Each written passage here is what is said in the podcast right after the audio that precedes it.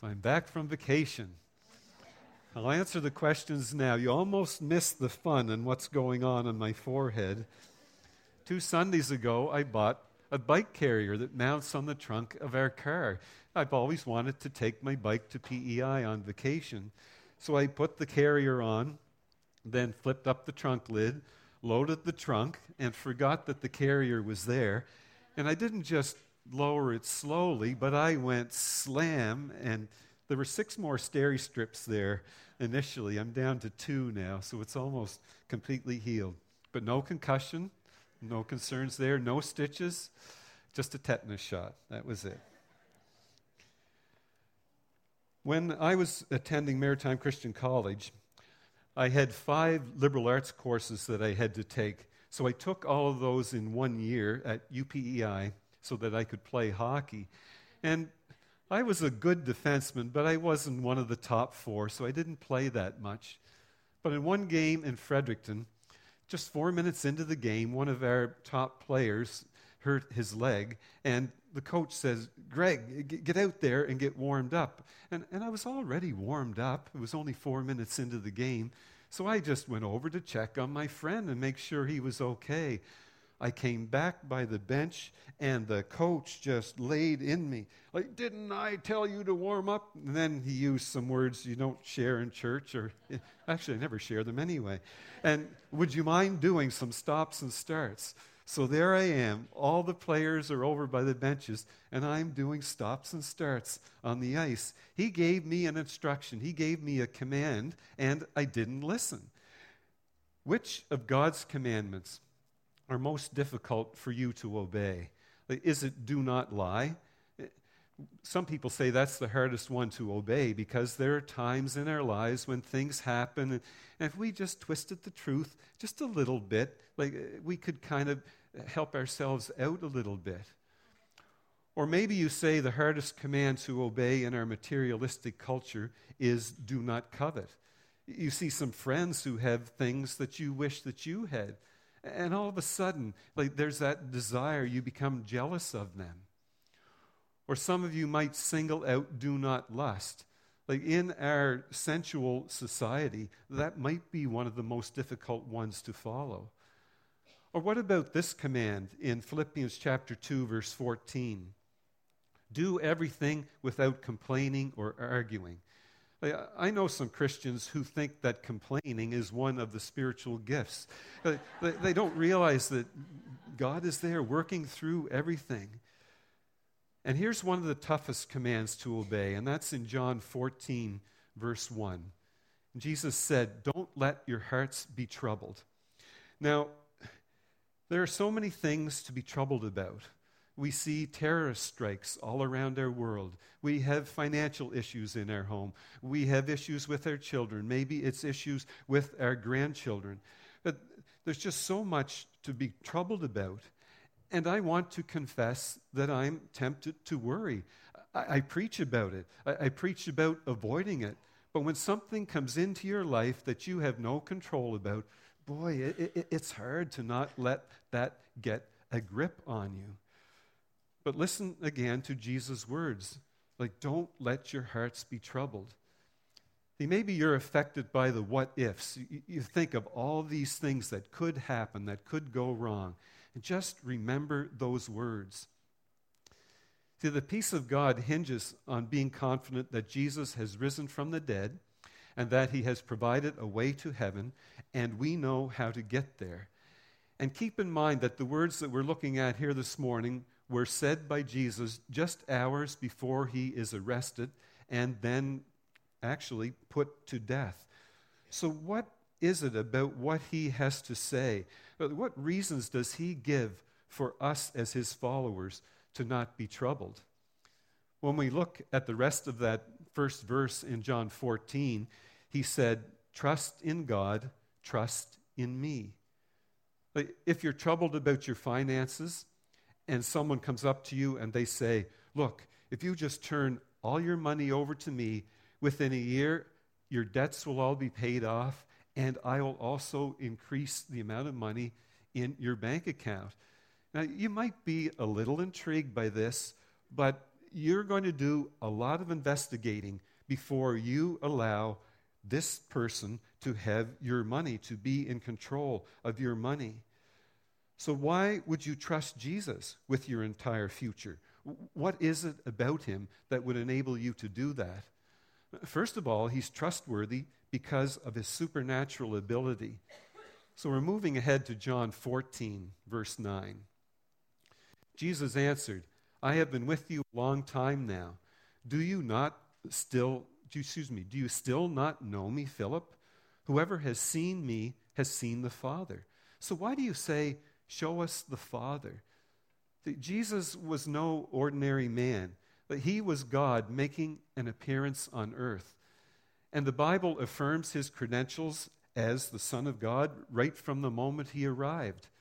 A young virgin by the name of Mary conceived a child by the Holy Spirit, and she gave birth to a son, and he was called Emmanuel, which means God with us. And Jesus is also trustworthy because of his integrity. Uh, look at Hebrews 4:15. For our high priest is able to understand our weaknesses. He was tempted in every way that we are, but he did not sin. So just imagine, as a boy, he never talked back to his mother. He never lied to his father about where he had been. He never cheated on any of his tests at synagogue school. And when he was a grown man, he was the only person that kept all the commandments perfectly. His record was spotless. So he asked his enemies, Okay, which one of you is going to be the one to accuse me of being a sinner? And there was just silence. And if I asked you that question, like, who of you is going to accuse me of being a sinner? There would be a lineup. And my family would be at the front of that lineup. And most of the accusations that were made would be true because my record isn't spotless. Yet Jesus was standing before Pontius Pilate, a hostile judge, and this is what he said after examining Jesus in court. Like, I find no fault in him. Jesus also merits your trust because of his keen intellect. Like, eh, no one could match him and his intellectual brilliance. When he was 12 years of age, the Jewish scholars were just blown away by the eh, knowledge that this young man had. And then one time, the temple police were sent to arrest him as an adult. And he was teaching at the time, and they started to listen to him, and they were just overcome by his teaching, and they forgot what their mission was. And then they're trying to explain to their superiors why we didn't arrest Jesus and bring him back. And they said, Well, no one ever taught like that man. And 2,000 years later, we're still reading those same words, and they stimulate our thinking and challenge our behavior. Like he's by far the most intelligent man that ever lived. And then he merits our trust because of his miraculous power. John 14, verse 11 again. Believe me when I say that I am in the Father, and the Father is in me, or at least believe on the evidence of the works themselves. But only Jesus could make the diseased well, the deaf hear, the demons flee, and the dead rise from the grave. Like one of the politicians in his day admitted, like Jesus, you have to be from God. Like no one else could do these miracles unless God was with them. And then he's worthy of our trust because of his sacrificial death. Like the religious leaders of the day were so struck down by his holiness, uh, and they lived so much in contrast to that that they were scheming to try and get rid of him. But Jesus said, No one takes it away from me. I give my own life freely. I have the right to give my life, and I have the right to take it back. I give my life as a ransom for many. So he didn't die as a sad victim of injustice, he died as a deliberate substitute for sin. Let's just imagine that you're three months behind on your mortgage payment, and your loans officer calls you into the bank and you go for that meeting and you're just trembling. You're so nervous because you're helpless and you're anticipating that you will be evicted from your home. But the bank official says, Look, I've got good news. That you have a rich relative who has come along and not only paid the three months that you owe on your mortgage, but has also paid off everything that you owe. The house is yours completely. Congratulations. Now you would be elated and you would be so grateful and you'd be doing your own version of a happy dance or whatever. But because that debt was relieved. Like we have a huge debt of sin, and there's no way we can even begin to pay that. We're subject to eviction from God's house.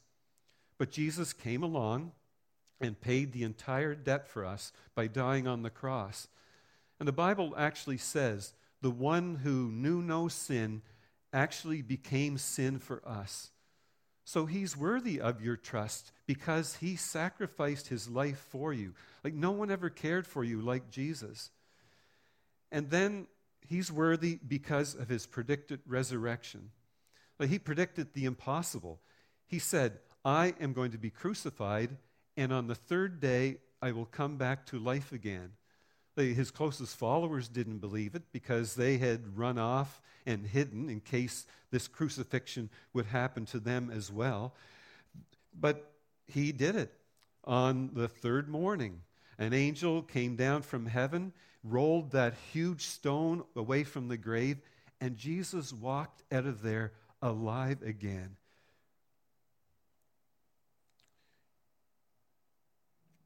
If he could predict and then conquer the grave, then he's capable of handling all my troubles. And then he's worthy of our trust because of his present position. Like Romans 8:34 shares that with us. Who can say God's people are guilty? No one, because Christ Jesus died, but he was also raised from the dead, and now he is on God's right side, appealing to God for us. Like the Bible teaches that Jesus ascended into heaven and he's now up there praying for us. He's negotiating with God for us. He's working against our accuser, Satan. Like, wouldn't you trust someone who has a big time influence with the judge of the universe? Someone who's pleading your case. And that's the one who says, Don't let your hearts be troubled. Trust in God and trust in me. When I was a youngster playing hockey, my dad drove me to pretty well every practice and game, and we always had a carload of kids.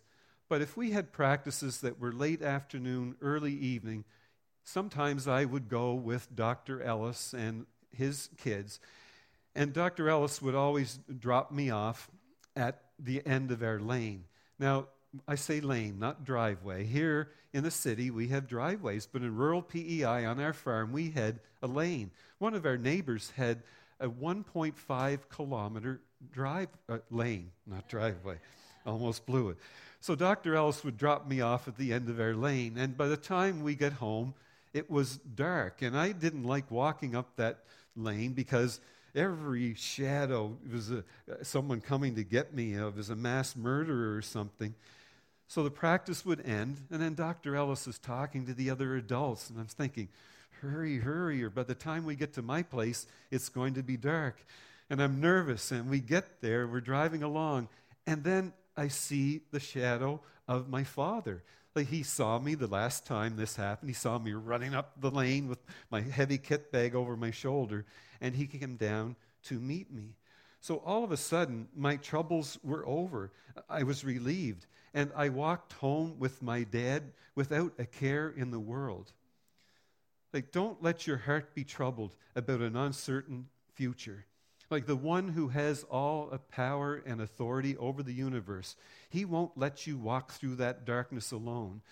Like King David even wrote, even though I walk through the valley of the shadow of death, like I, I won't fear any evil, for you are with me.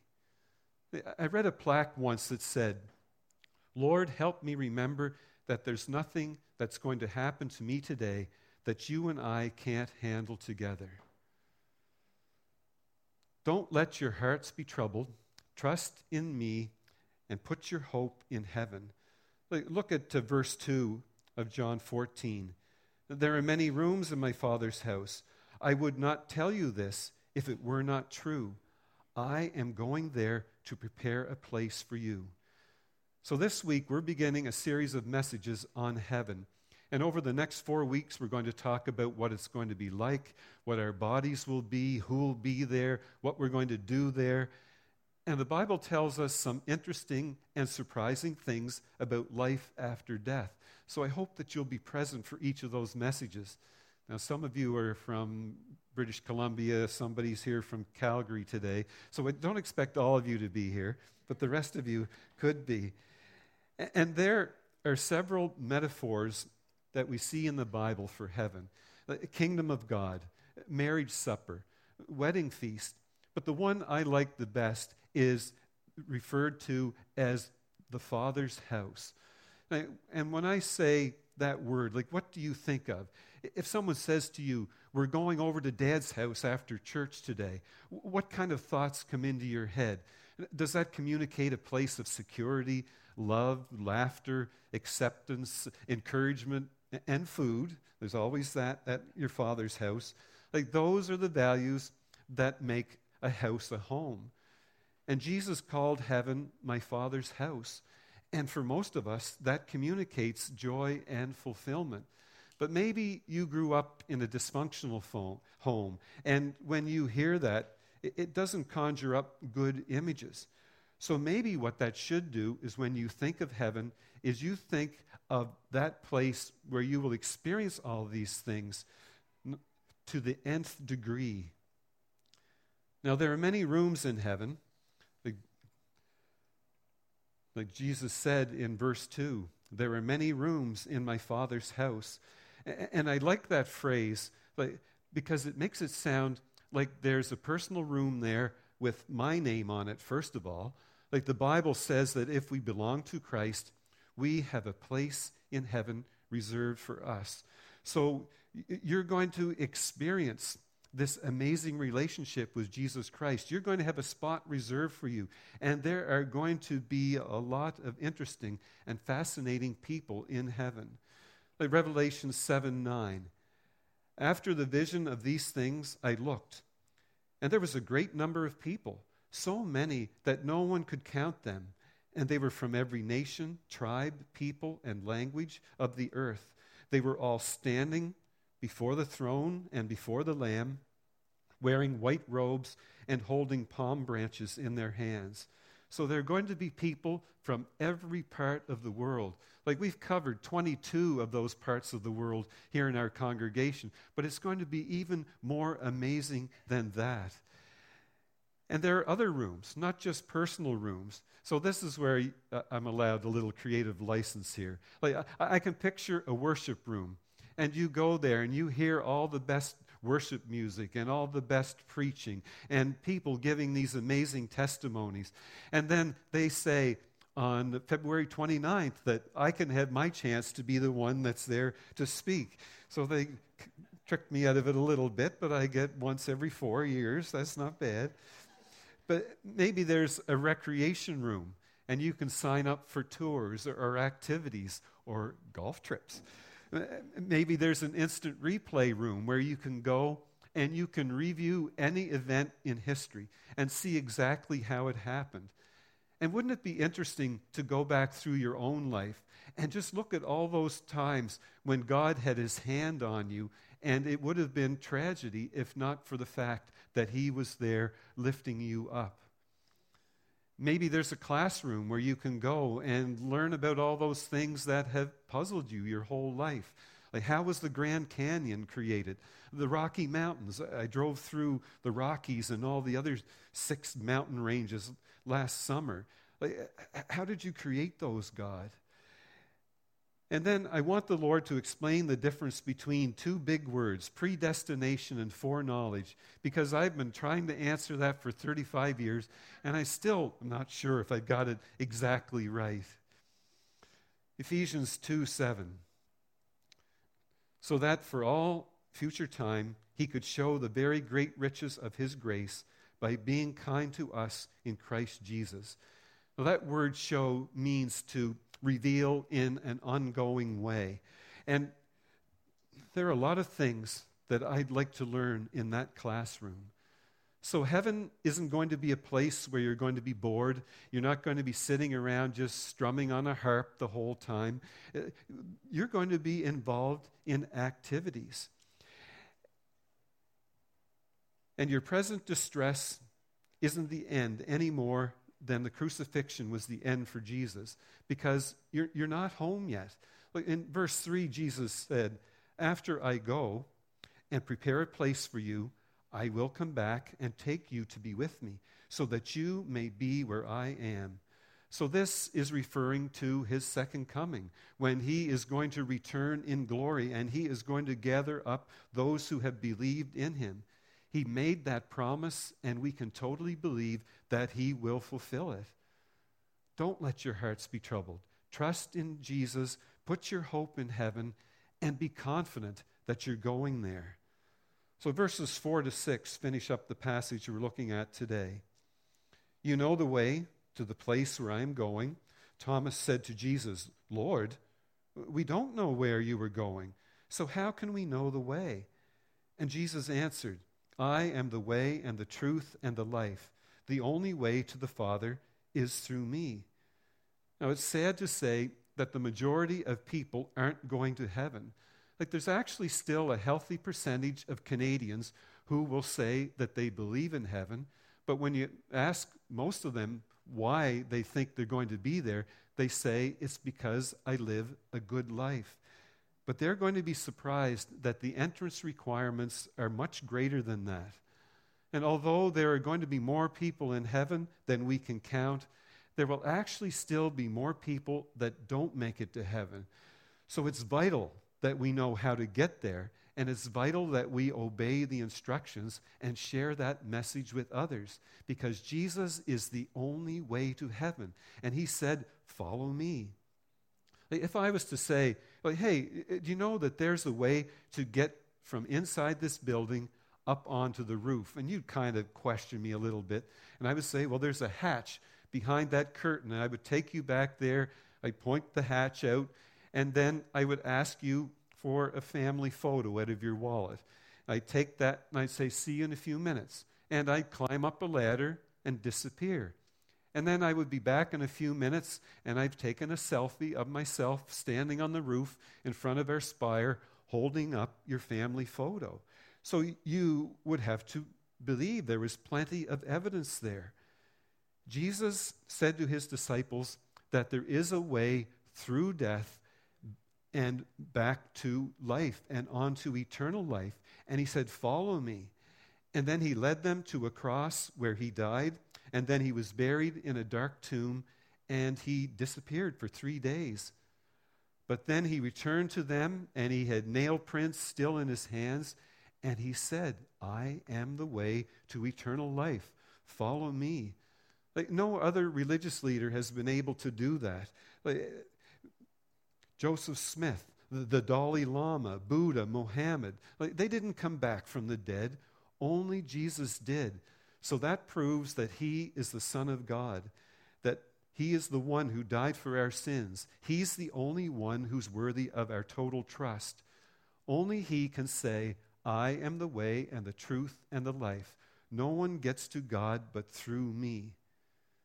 So, how can you be assured of eternal life? that God actually made it as simple as A, B, C, D. So we have an acrostic here. We just have to admit that we have sinned and separated ourselves from God. Romans 3:23 you probably have memorized. Everyone has sinned and fallen short of God's ideal or God's glorious standard as we see in this translation. So your chance of making it to heaven is based upon God and upon Jesus' resurrection. It's not based upon your own goodness, because if it was based on that, that would be equal to your success of swimming from Lawrencetown Beach all the way over to the coast of England. If you're a strong swimmer, you might get out of Lawrencetown Beach and maybe get a little distance. But that's what the chances are of us making it to heaven based upon our own goodness. So instead of smugly comparing ourselves to other people and thinking, okay, I'm better than them, I'm good enough to make it to heaven, align yourself with God's commandments and admit that you've broken almost all of them. And then say, I am a sinner. I'm not deserving of heaven. I need forgiveness. And then the B is simply to believe in Jesus Christ as your personal Savior. John 3:16, which many of us are familiar with, that God loved the world so much that he gave his one and only son that so that whoever believes in him may not be lost but have eternal life. Like it's more than just a mental agreement that Jesus is God's Son. Belief is more than that. It's putting your faith in his death on the cross to save you rather than your good deeds. So you admit that you're a sinner, you believe in Jesus as your Savior, and then confess that Jesus is the Lord of your life. Like Romans 10 9. If you declare with your mouth Jesus is Lord, and if you believe in your heart that God raised Jesus from the dead, you will be saved. See, Jesus died publicly for your sins. It was on a prominent hill outside of Jerusalem, and it was on the busiest day of the year. And he asks you, when you make the decision to follow him, to confess him publicly, unashamedly. And it's not a confession of sin, but it's a confession of belief in Jesus. Like the Bible actually calls that the good confession. Now, some of you may be wondering why the chairs are set up this way. Well, on, on Friday, Tate Willows and Greg Jones were married here. Tate and her uh, older sister started attending here when she was probably 10 years of age, and she's been uh, away since she started college, but she came home to get married. And she and Greg stood up here and they repeated vows that they would love one another until death separated them. See, if your heart is right and you're willing to do that, you'll do that, even if it makes you tense. Because over the years, I've had some really shy, mostly grooms actually, standing up here at the front. Some of them were in tears. They were so nervous about being in front of this group of people. But they were doing it because they loved that young woman that was standing across from them. When you become a Christian, God asks that you pledge your allegiance to Christ. Like Jesus said in Matthew 10 32, Whoever acknowledges me before others, I will also acknowledge before my Father in heaven. So you've got to admit that you're a sinner, believe in Christ, and then you have to confess your faith in Him, and then you need to demonstrate your allegiance to Christ by repenting of sin and being baptized into Christ. Like Acts 2:38. Peter replied, Repent and be baptized, every one of you, in the name of Jesus Christ for the forgiveness of your sins, and you will receive the gift of the Holy Spirit. Like, repentance means to change directions. And you've lived a life of selfish pleasure, and now you're going to live a life for God's will. So, repentance doesn't mean that you're going to go through this life perfectly. It means that there are going to be a lot of bumps along the way, but you've turned your life around and surrendered it to Jesus Christ instead of following the crowd. And then baptism becomes that dividing line between the old life and the new life. In Romans, Paul wrote, Don't you know that all who share in Christ Jesus by being baptized also share in his death? When we were baptized, we died and were buried with Christ. We were baptized so that we would live a new life, as Christ was raised to life by the glory of the Father. If we shared in Christ's death by being baptized, we will also be raised to life with him. I read about an old pastor who believed that baptism should resemble a death and a burial. So when he baptized people, instead of saying, I now baptize you in the name of the Father, Son, and Holy Spirit, and then putting them under the water and, and back up again, he would, first of all, under the water, And then he would say, I now baptize you in the name of the Father, and in the name of the Son, and in the name of the Holy Spirit, buried with Christ in baptism. By this time, everybody's sitting up on their chairs. What's this guy doing? And the person being baptized, the eyes are wide open, wondering, Am I ever coming up again? And then raised to walk a new life, and the guy's gulping for breath and realizes that he has just come back from the grave. Like, we don't do that in this church when we baptize you. But baptism is to symbolize the death to that old way of life and rising to walk a new life. You belong to Christ and you're on the way to heaven. God raised Jesus from the dead. We read in our last scripture here, Romans 8. And if God's Spirit is living in you, he will also give life to your bodies that die. God is the one who raised Christ from the dead, and he will give life through his Spirit that lives in you. So don't let your hearts be troubled. Trust in God and trust in Jesus. And remember, nothing is going to happen today that the two of you can't get through together. Focus your hope on heaven. Remember that there's a room prepared for you there and be confident because of your relationship with Jesus Christ that you are going there, not because of your goodness, but because you're following Jesus, who is the way, the truth, and the life.